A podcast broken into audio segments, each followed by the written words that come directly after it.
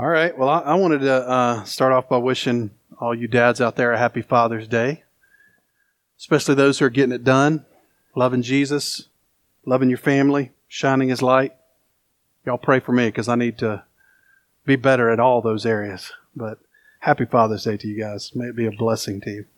Um, they've already mentioned the Bible, so I want to give you a second just in case. If you don't have a copy of God's Word, it is back there on the table. So make sure if um, you know, we'd love to gift that to you. And then also, if you don't have the notes, don't be frightened. There are a lot of notes. But, uh, David, did you have any trouble printing, uh, getting those? A couple hours he figured it out. Okay, good. I knew you could. I knew you could figure it out. But don't don't be scared. but if you want some, they're in the bulletin, and uh, you know follow along. And you know some people it works great to do that. Some people you you just free form, and that's fine too. But just wanted to make sure you uh, all these things were uh, available to you. And, uh, and just one final thing, uh, you know, to take an opportunity while I have the mic here is, I just want to say how thankful and grateful I am for the worship team. They are a huge blessing, and I tell them a lot, and I want to say it here to you it's not normal to have that many good singers in a congregation our size. Um, and it's not about just being able to sing. These guys worship and it is awesome. They put in a lot of hard work to do so. We've even tried to meet on some Tuesday nights with the musicians just to kind of work on songs and stuff like that. And then work Wednesday nights with practice. And so they give, um, they give it hours they get here early on Sunday mornings. So they give hours a week to this. And I just wanted to just take this opportunity to thank them. And if they are a blessing to you, if, if you'd like to share that, I would encourage you to encourage them in that because they are truly a blessing. And it is, it is awesome. Praise the Lord. Praise the Lord.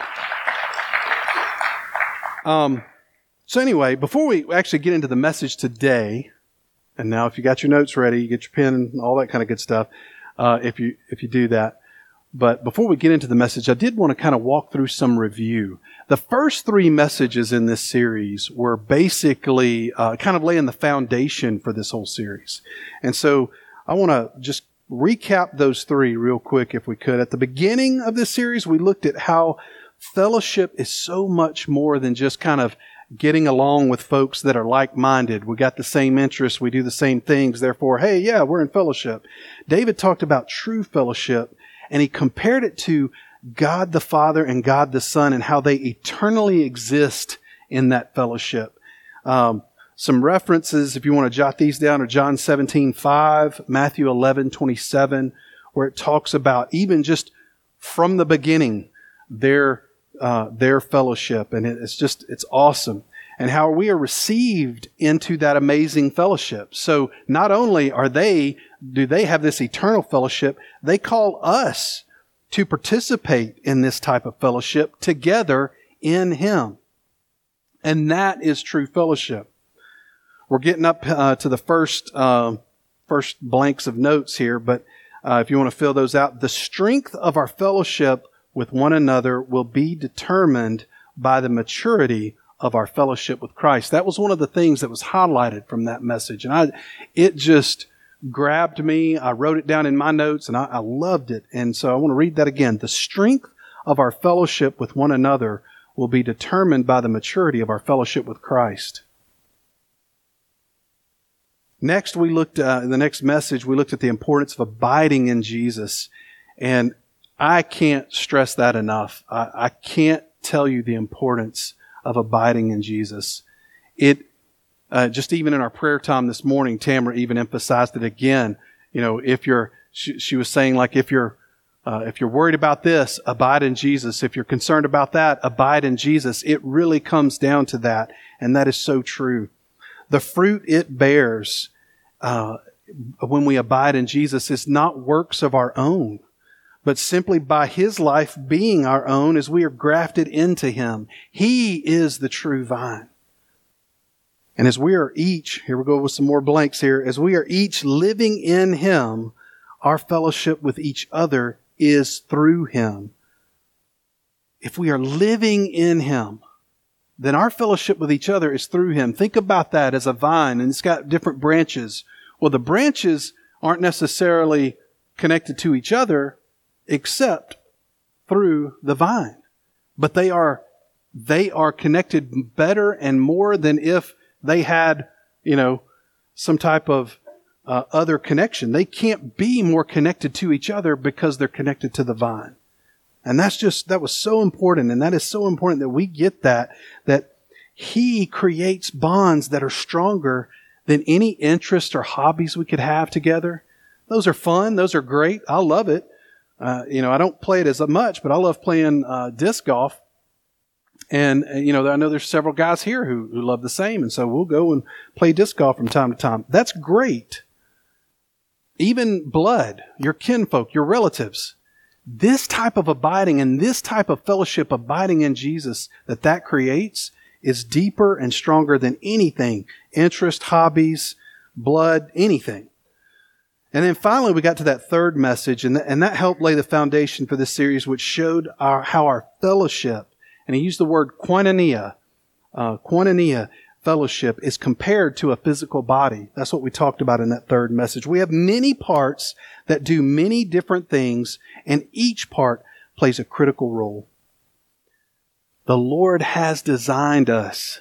He's designed us to be intricately woven together so that when each of us are a healthy member of the body, there's a blank again. When each of us are a healthy member of the body, He is glorified and uses us in ways that are not possible on our own. Because we are made to be a body. We are made to be in this type of fellowship and to be healthy members of the body. When one of us is not well, the rest of the body suffers. Literally. It is critical that we understand His fellowship as the Trinity and our fellowship with Him as the true vine. And then also how important our fellowship with Him together as a body as we serve Him. So that whole abiding, we need to realize that, that each of us play a vital role in the body as we seek Him. We all play a vital role. Not to get too morbid, but if, you know, I were standing up here and all of a sudden my hand just fell off, uh, some, you know, some weird way, I just lost my hand, it's just laying there in the floor, you know, would it still be a part of my body? In one sense, yeah. I mean, that's, that's my hand. Uh, you know, it's, there it is. That's my hand. It's not your hand. It's my hand. So if I lost it, it would still be a part of my body, though literally a part from my body, but it would still be a part of my body. But can, could it continue to do anything? It may twitch for a second or two, but after that, could it do anything? Uh, just laying there. It's just laying there. And eventually it shrivels up. Eventually it even turns back to dust. But why? It simply does that because it's, though it's still part of my body, it's not connected to my body. Though it is still my hand laying there on the floor, it's, it's not a part of my body and it's not connected to get the things it needs to function as a hand. Is it still a hand? Yeah. Is it doing what it's supposed to be doing? No. Is it suffering? Yes. So we've got to realize that. We've got to understand how important each and every one of us are. Does my body continue to function with my hand laying there? Yeah, it's probably functioning pretty, pretty good. I was probably screaming and yelling and hollering at that moment. But at the same time, eventually my body is going to keep doing the things that a body does.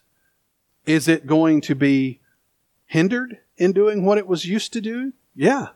Yeah, it can't do everything that it was used to doing before because it depended on that hand for certain things.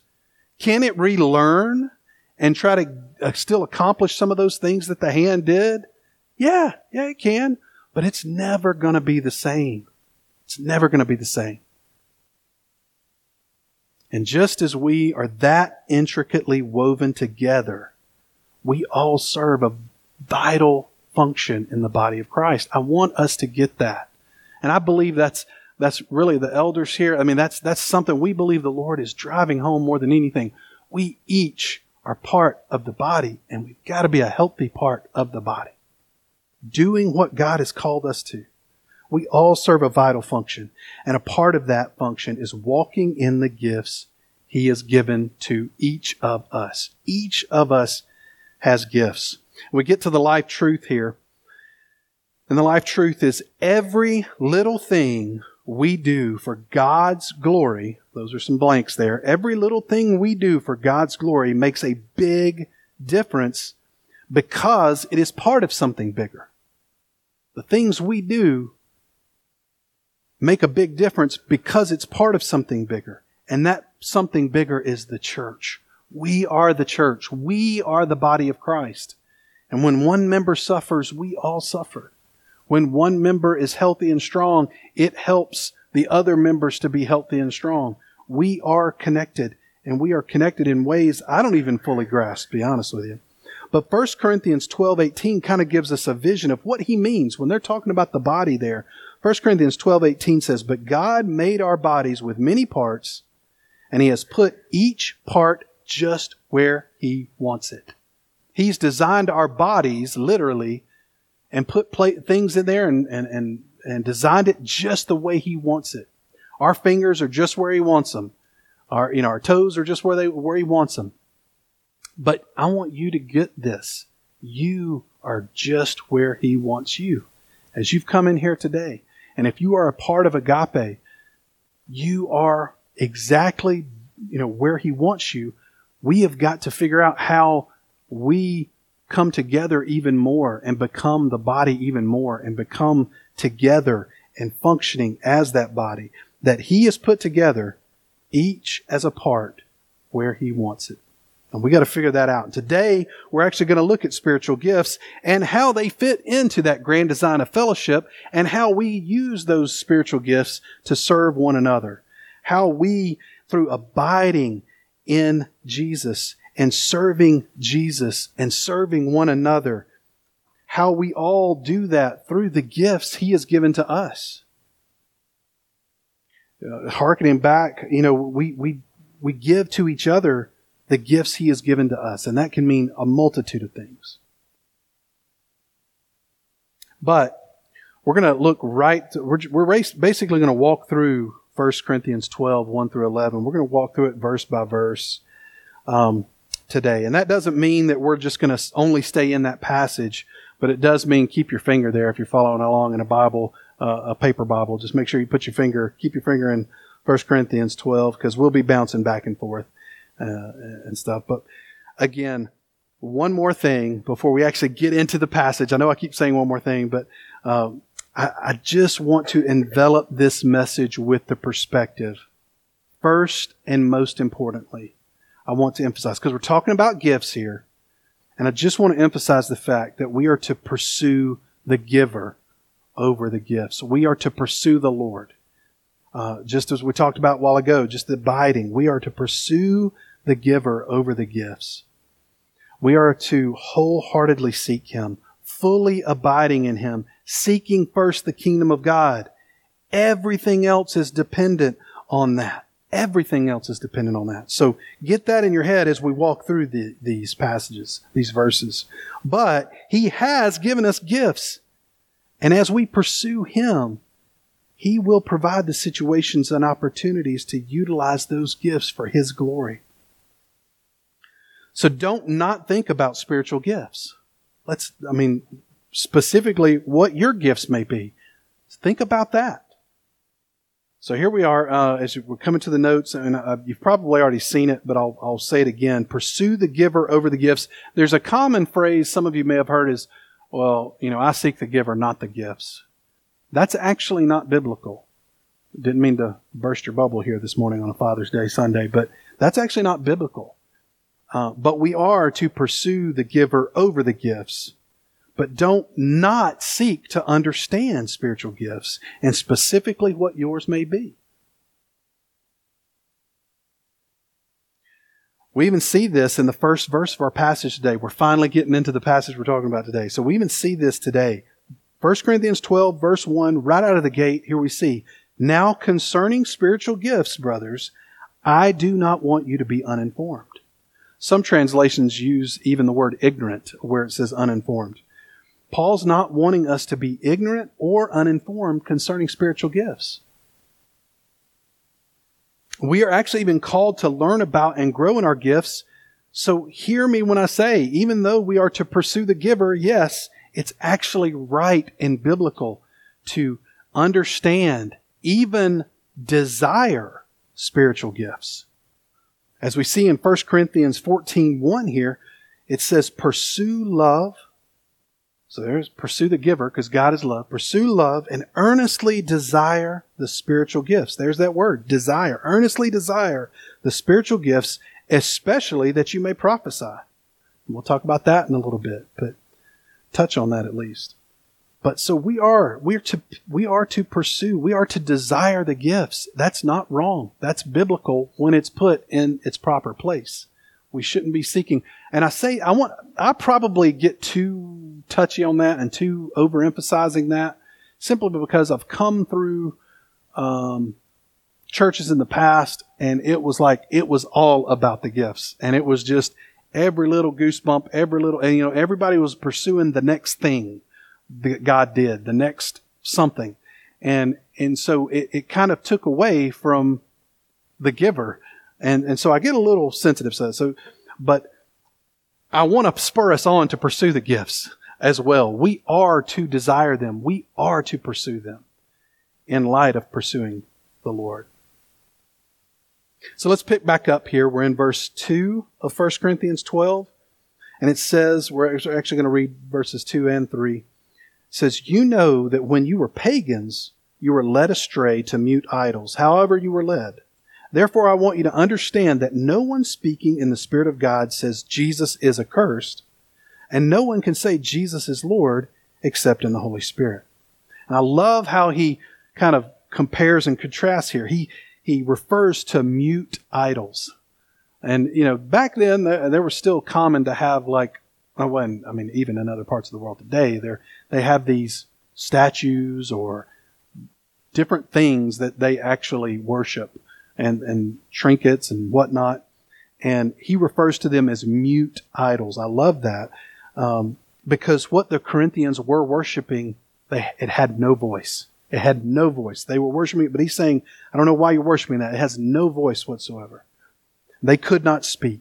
And then Paul leads into speaking in the Spirit of God and connects that with what comes out of our mouths when we are in the Holy Spirit. No one can say Jesus is accursed, and no one can say Jesus is Lord uh, without being in the Holy Spirit. No one can say Jesus is cursed and have the Holy Spirit. No one can uh, say Jesus is uh, Lord without the Holy Spirit. And this makes me think of verse 19:10 in Revelation. So Revelation 19 verse 10, it says the testimony of Jesus is the spirit of prophecy. The testimony of Jesus. That's that's what that is. If for us to say Jesus is Lord, and it doesn't literally mean uh, we can kind of get off on a tangent there too, but we won't. But but the spirit of prophecy is the testimony of Jesus according to Revelation 19:10. And that's what, kind of what that's referring to in the sense of the Spirit of God in someone will always give glory to Jesus. There's some blanks there. The Spirit of God in someone will always give glory to Jesus. We could spend an entire message on just those two passages, like I said, uh, and how it relates to salvation, which could get a little squirrely. But for the sake of time, what I feel like the Lord is wanting to emphasize today, we're going to move on. And we're going to move on to verse 4 of 1 Corinthians 12. And if I start running too fast, I can get excited and start my mouth start blah, just go, hey, hey, slow down, brother. I'm still writing. You know, I'm fine with that. We're all cool here. We're all family. So, uh, but as we're picking up in 1 Corinthians 12 verse 4, it says, Now there are varieties of gifts, but the same Spirit. And there are varieties of service, but the same Lord. And there are varieties of activities, but it is the same God who empowers them all in everyone. I loved how Dave, uh, Kevin actually emphasized that, how he talked about in the Spirit, by the Spirit, the Holy Spirit, while he was up here uh, praying and, and, and just and just that emphasis. And that's kind of what we see here. The emphasis. It's the same Spirit. It's the same Lord. It's the same God who empowers them all. But what Paul seems to be doing here is kind of breaking the various types of gifts down into three categories, really. He has gifts, service, and activities. So, gifts, service, and activities are types of spiritual gifts. I'm going to use the Greek terms here. So hang with me, and I've got them written down there in your notes if you have them. But I'm going to read the Greek terms, but I don't know Greek. Okay, don't like don't don't be in any way uh, misled here. I don't want you to get the wrong impression. I don't know Greek. I'm standing on the shoulders of Greek scholars who have done all that hard work, and they've done that. So we're all in the same boat here when we're looking at these words. Not a Greek scholar. But I did want to use the Greek terms in order to help us to further define them and really kind of get why he breaks them down. It really helped me, and hopefully it'll help you, to see how why he differentiates them like that when he when he's talking about these gifts. So in verse four, he uses the word charisma, and who knows if I'm saying it right, but charisma, and this is a means this means a, a, grace gift of divine power. There's some blanks there. A grace gift of divine power. So that's where we're seeing uh, these gifts of grace uh, that, that can only come from God. In other words, supernatural. They are supernatural. They're outside of natural functioning. In verse 5, he uses the word diaconia. Diaconia. This refers to acts of service to others. So, serving others, doing things like if if uh, uh, you know I I come around if you know we were at lunch or something, and you know sometimes uh, people will come by and hey, can I take that for you? Like a waiter or a waitress, can I take that for you? And typically, if, if it's not completely clean, my plate, I'm not wanting them to take it because I'm still eating. Typically, if it's on my plate, I'm still eating.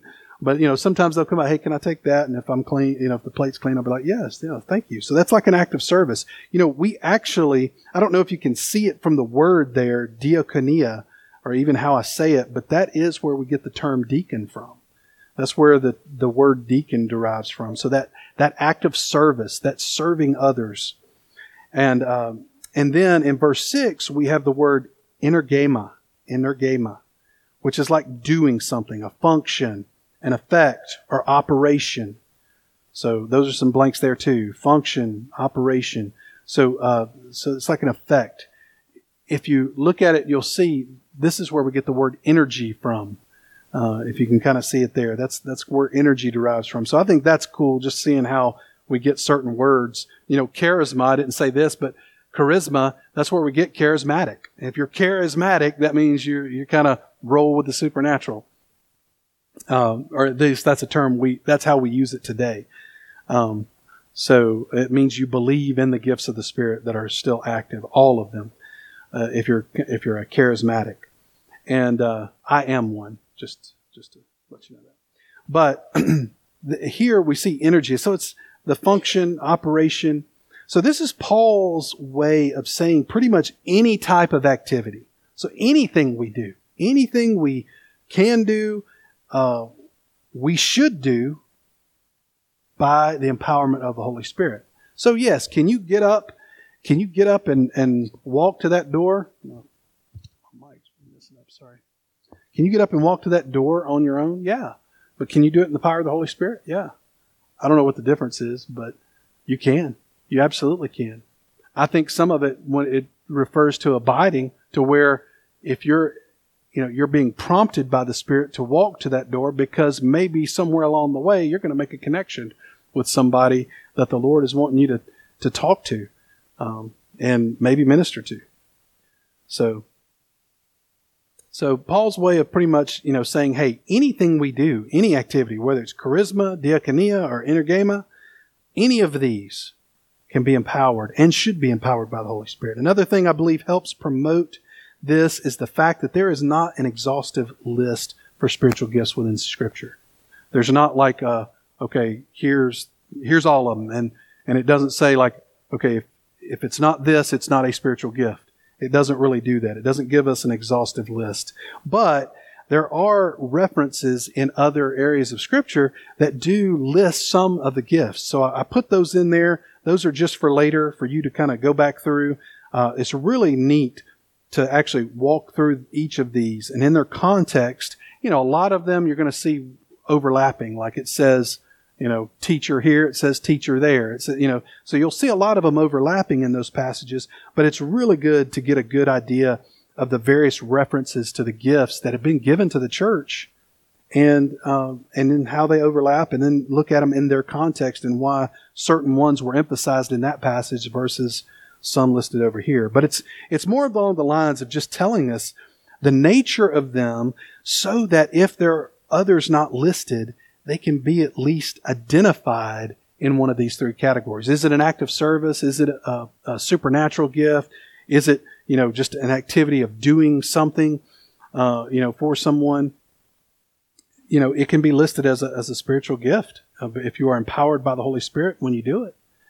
So, 1 Corinthians um, 4 through 6 and all of that uh, that we talked about just there, that's, that's just kind of bringing us into an understanding that each gift is empowered by the Holy Spirit. And we can be, we should be empowered by the Holy Spirit as we pursue Him and desire gifts. So, all right, now let's uh, let's carry on to verse seven here.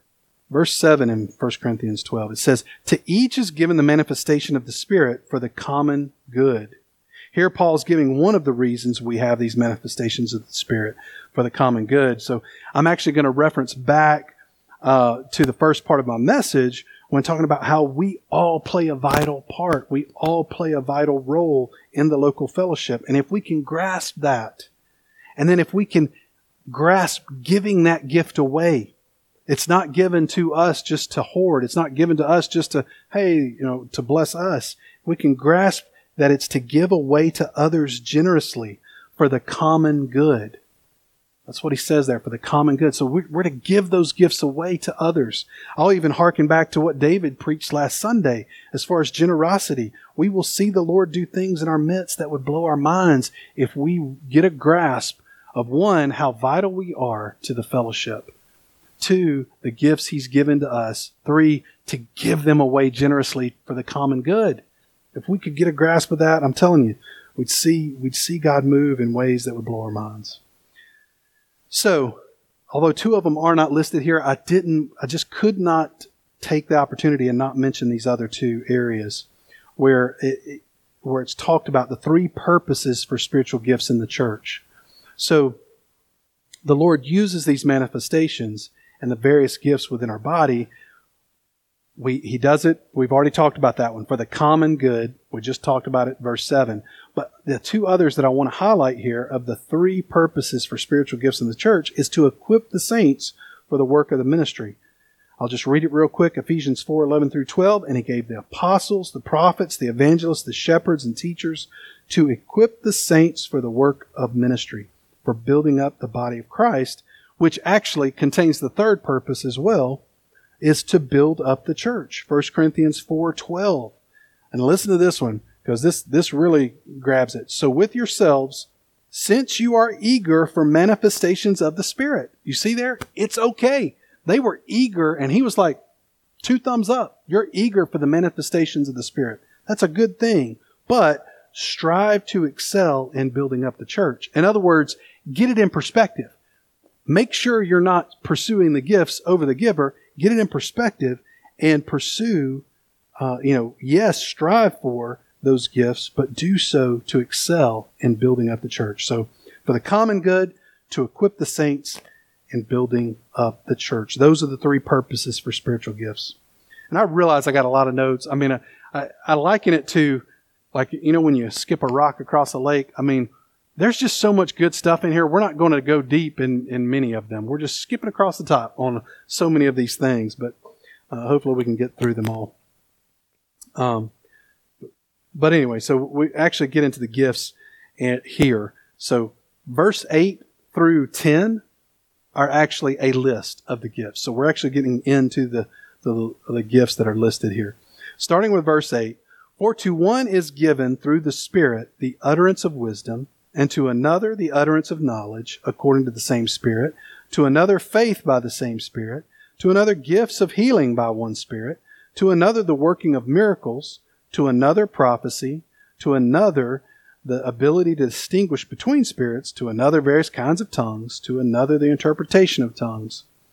So then we see in verse 11, all these are empowered by one and the same Spirit. There's that emphasis again one and the same Spirit who apportions to each one individually as he wills. There are actually nine gifts listed here. So we're just going to touch on them real quick. I've got them listed there uh, in your notes as well. Um, but uh, there are nine of them. So because of that, we're just going to kind of run through them somewhat fast. The utterance of wisdom. So uh, words of wisdom, utterance of wisdom. It's basically like sage advice. But I also wanted you to, to know that this word actually also, uh, this word of wisdom, this type of wisdom refers to being able to interpret dreams. So that's pretty cool. The Lord speaks to us, guys. The Lord speaks to us even today, and sometimes He uses dreams to do that. And, you know, somebody with the gift of wisdom could actually help you interpret the dream correctly in the Lord. Um, so Luke 21 verse 15 is the is the verse I have referenced here, but I'll read it real quick. It says, "For I will give you a mouth and wisdom, which none of your adversaries will be able to withstand or contradict." This is the Lord. This is Jesus talking to the disciples, but he's also referencing to like the end, where he's like, "You're going to be brought before councils. You're going to be brought before you know. You're going to have family members betray you. You're going to you know like it's all going to get rough, and you're going to stand before certain people to give an account don't think about what you're going to say in that moment. The Lord will give you what to say. That's what it's talking about here. The wisdom. You a mouth and wisdom, which none of your adversaries will be able to withstand or contradict. So that's that supernatural gift of wisdom that the Lord gives to some of us. Here's an utterance of knowledge. Also, it uh, can be referred to as a word of knowledge.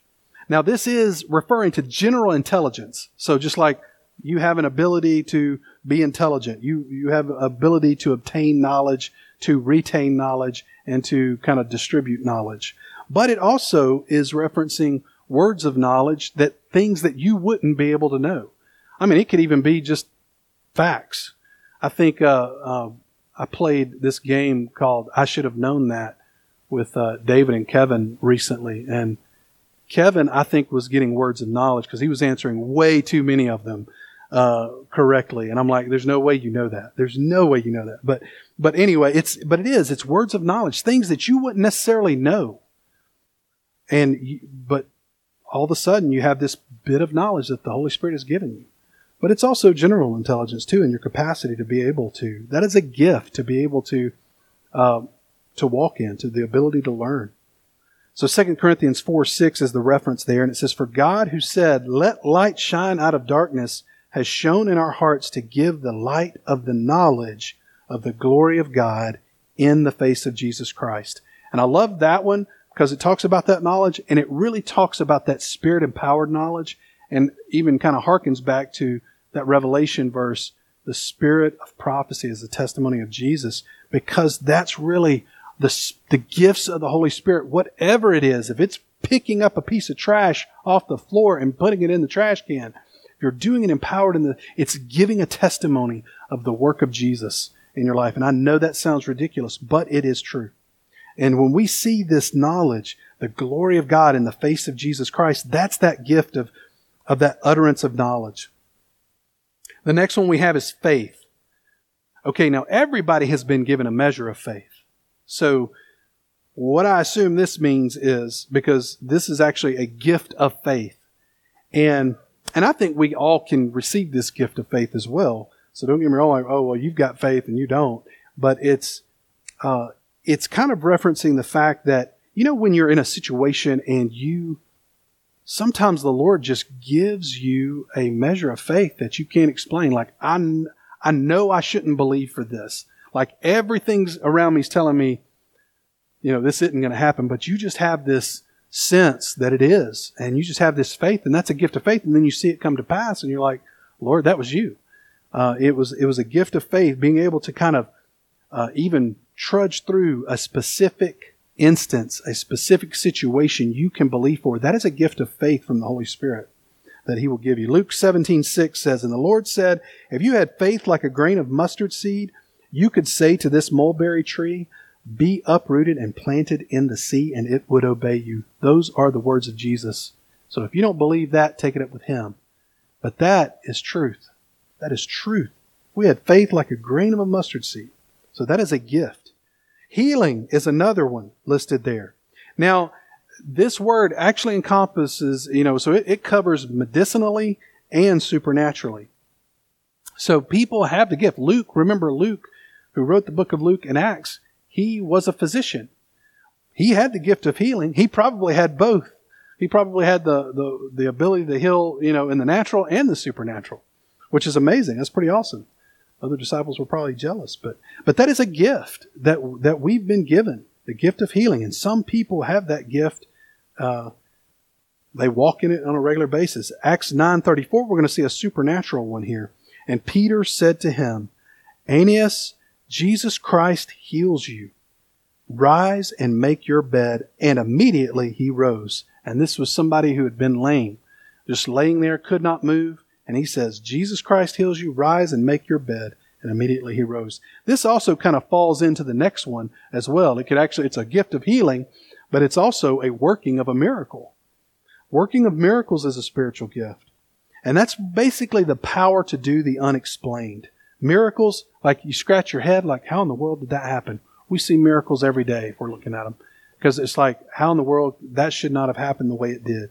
And it's, it's a miracle. It's the, it's the grace of God and it's the gift of God through His Holy Spirit. Acts 6 8 says, And Stephen, full of grace and power, was doing great wonders and signs among the people. Stephen, I used him specifically because he was a deacon. He was, he was not an apostle. He was not, you know, but he was just a, a deacon. He was one that was like, hey, I love Jesus. I'm here to serve. Let me help wait tables. Um, but I'm also going to proclaim the gospel. And God used him mightily, full of grace and power, doing great wonders and signs among the people. So then we come down to uh, the next gift is prophecy. And this is a type of discourse emanating from divine inspiration.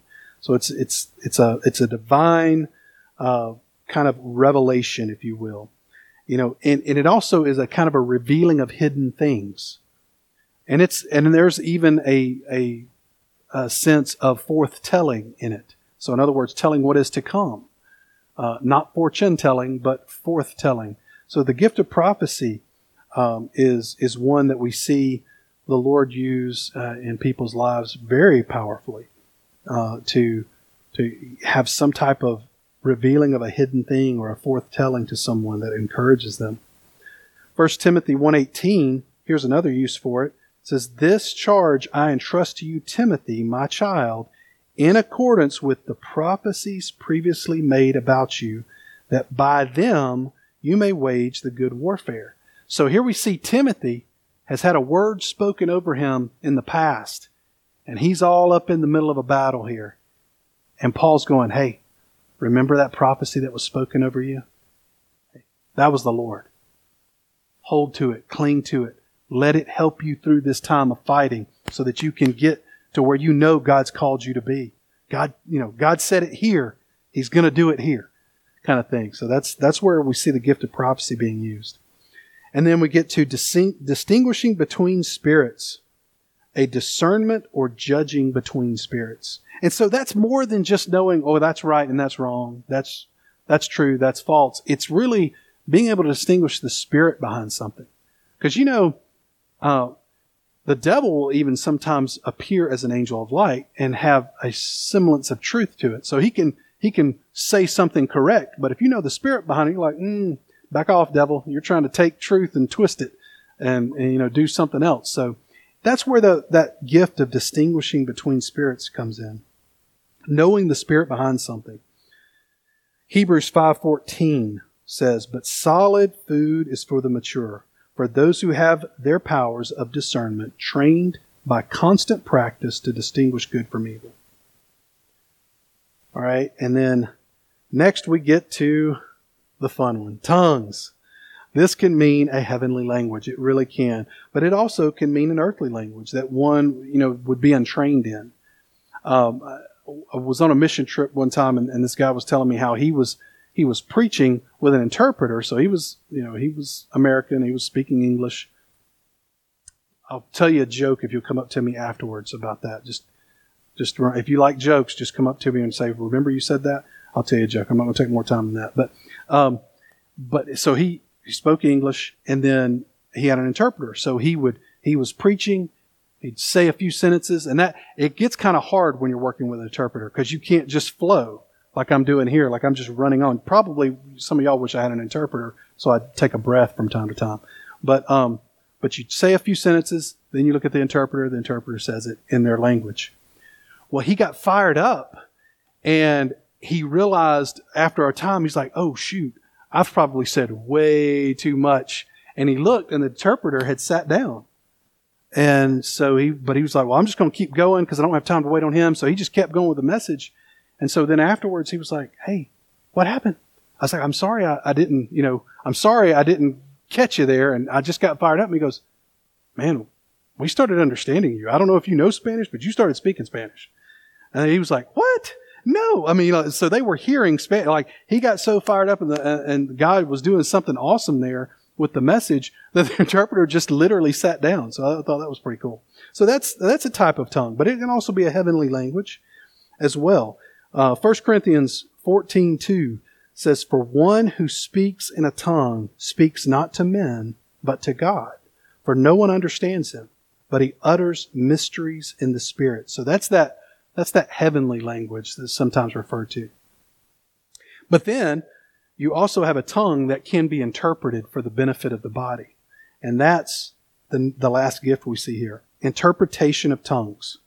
When a tongue is spoken in a gathering, it is best to have an interpreter. So if tongues were going to be spoken here, which I pray one day we see that, um, but it would need to have an interpreter.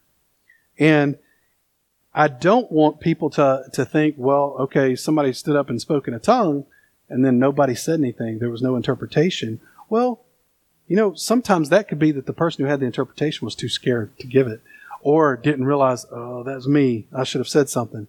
Uh, you know, that could happen. So, but if it does happen, you just simply sit down. Um, I mean, it, again, you just sit down and, and really, Paul t- tells the Corinthians how to do it um, right here in 1 Corinthians 14, verse 27. He says, If any speak in a tongue, let there be only two or at most three, and each in turn, and let someone interpret. So, in other words, if it's going to happen in a service, let someone interpret it. Um, you know, because if not, nobody knows what just happened. And, and that's where it can kind of get a little squirrely and crazy because then it's like, well, then you got all this jibber jabber and nobody knows what's going on. And, and it's like, well, what is that? It's, it's nothing. And it just kind of gets lost. But when there's interpretation, the body can be equipped, encouraged, and built up. Uh, so, anyway, that's the list. I'm going to take a sip of water just to. Are y'all good? Are y'all with me? All right, I realize it's a little after seven and it's Father's Day, so I'm gonna I'm gonna speed up just even a little more. But we are almost through. We really are. So, regardless of the gift you've been given, there are three main phases we should be walking through with gifts that the Lord has given to us. And because I'm cheesy, and because hopefully it's going to help you remember it better, hopefully, I'm going to call them the 3D phases of spiritual gifts. So you see the each word starts with a D. Isn't that alliteration, I think?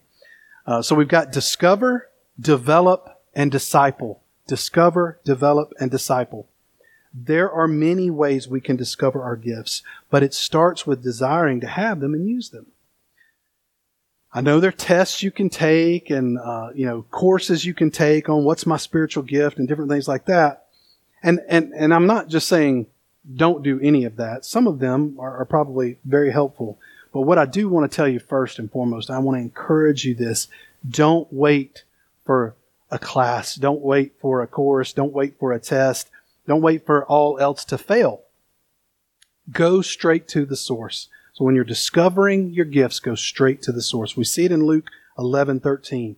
If you then, being evil, know how to give good gifts to your children, how much more will your heavenly Father give the Holy Spirit to those who ask him? And how appropriate that is today, you know, on Father's Day. How much more will the Father give you the Holy Spirit to those who ask him? He's not playing games. Just ask him, seek him. Quit being held back by self absorbed false humility. If you are good at something, it's the Spirit of the Lord in you that's doing it and creates opportunities for you to testify of His goodness, of His greatness. Once you discover that you, what you think may be a gift He's given to you, once you've discovered that, well, then you start working on developing it. When you're developing your gifts, you have to be willing to make mistakes. Now, that means you're also going to need to have a, a safe group too. A group that loves you, will speak the truth in love to you, and let you make those mistakes, but also come around you and help guide you through those mistakes. So you need to be able to have a safe place to make those mistakes. All right, so here we go. How many of you have ever used something in a way it's not intended to be used? Nobody? I know dad's going to be raising their hand. All you dads being, yeah, you've used something that's not intended to be used, like a, a hammer for a crowbar, a wrench for a hammer, you know, something like that. You're, you're using different things, you know, like a, a towel as an oven mitt. All right, here's a, here's a hard one. Ketchup for French fries. I can't, I, I couldn't even hardly say that out loud. Sometimes it might work. Sometimes it might work but it's really not what it's made for. And it makes it harder to do, like eating fries with ketchup on them. Yes, I'm going to eat them, but it's not as good. It's just having salt on them. As you grow in your gifts, yes, if a fry, if you need ketchup for your french fries, you've got a bad french fry. I said it. That's my gift. Okay. In your gifts, it may feel like sometimes you are just doing it all wrong. You're going about it the wrong way. You're, you're not quite using it the right way. And, and again, that's where that trusted fellowship, that's where that, that group of brothers and sisters in Christ who you know love you, who you know you can trust, and they can speak the truth in love to you. That's where that comes in. That's that safe place that you can mess up but here's something that you've got to know, and here's a blank. I don't even know if I've we've hit blanks lately, but um, sorry about that. But uh, I'll give them to you later if you need them. Uh, but but here's some blanks here. That means if you mess up and you've got that safe, trusted group, then you've got to have a teachable spirit. You've you've got to. You have to. You have to have a teachable spirit and the ability to receive instruction in humility. Proverbs 15:33. The fear of the Lord is instruction in wisdom and humility comes before honor. In other words, you've got to be able to receive it. If you trust those people, trust them and, and be willing to receive that correction and that uh, development. Trust your, trust your leaders in the church to say, Hey, I love you. This might have been okay. This wasn't. And be okay to receive that in love. If you mess up, it's an opportunity to learn to develop, just like the word says. It's a, it's it's an opportunity to develop your gift and either grow in that gifting, but sometimes actually you may realize, you know what? This gift isn't for me. You check that one off the box and you keep pursuing the Lord and the Lord keep, continues to use you and you begin to see and develop and discover other gifts that He's given you. You begin to grow in them. And it's just not also, it's just not for you to grow in your gift. You discover it, yeah, you develop it, but it's, that's not where you stop. You also need to be discipling others that are trying to discover and develop their gifts as well. Another blank here. So we disciple. That's that third word, disciple. And then here's the blank. Don't shortchange God. Don't shortchange what God has given you. Don't shortchange what God has given you. I know some people are think they've got to have it all down perfect before they could ever, you know, be able to share it with somebody else or teach someone else. Here's a silly example, but if you're learning the alphabet and you've only got A, B, and C down, well, that doesn't mean, well, I can't teach the alphabet because I don't know the whole thing. I don't know all 26 letters. Um, so I can't teach it. Well, no, that's, that's wrong. If you know A, B, and C, well, there's somebody that doesn't know it at all, so you can teach them A, B, and C while you're learning D, E, and F. You see, don't, don't shortchange the gift God has put within you. Yeah, you, you may not, you may not be able to disciple rooms full of people all over the nation and, whatnot, all these um, celebrity, uh, you know, ministers who have these filled stadiums and different things like that. It may not be it. It may be two people you're meeting with for lunch one day and you're just helping them. You're showing them something that God showed you.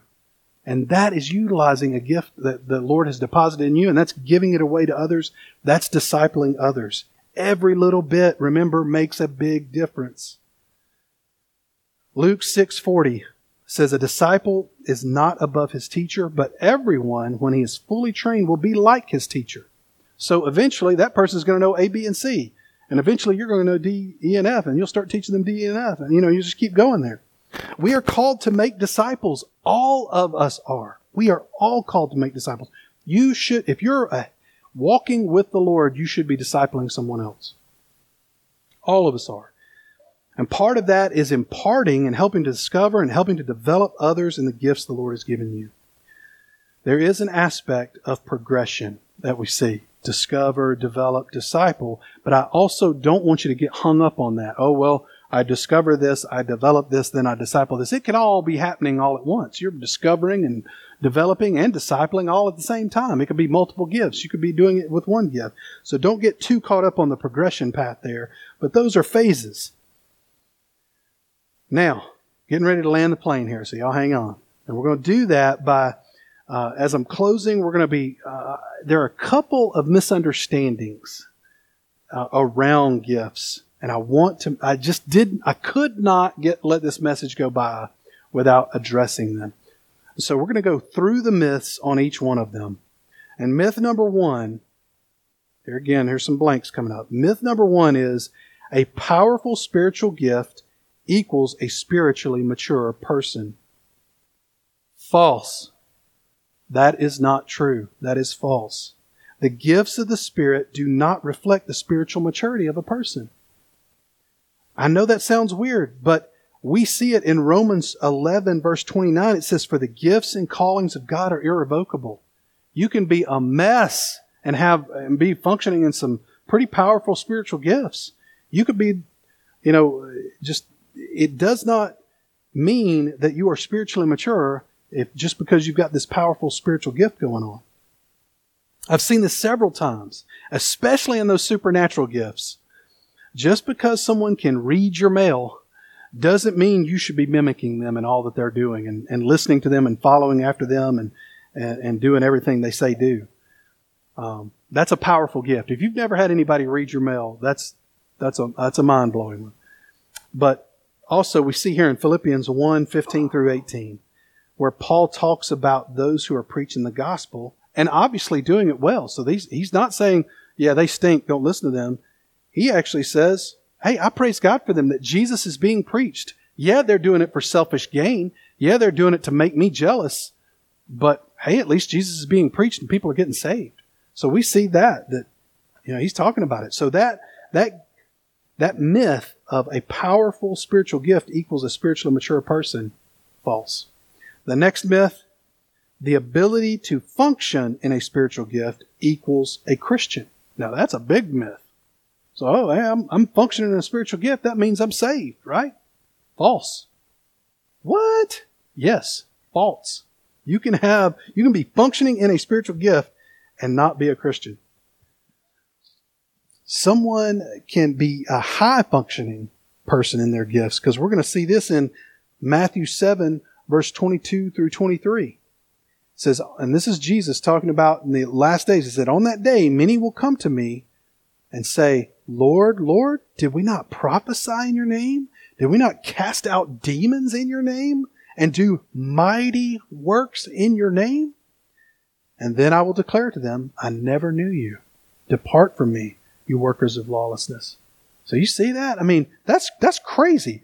But it's something we've got to make sure we understand. The ability to function in a spiritual gift does not even mean you're saved. So yes, they're awesome. Yes, they're important. Yes, each one of us has something to give to the church.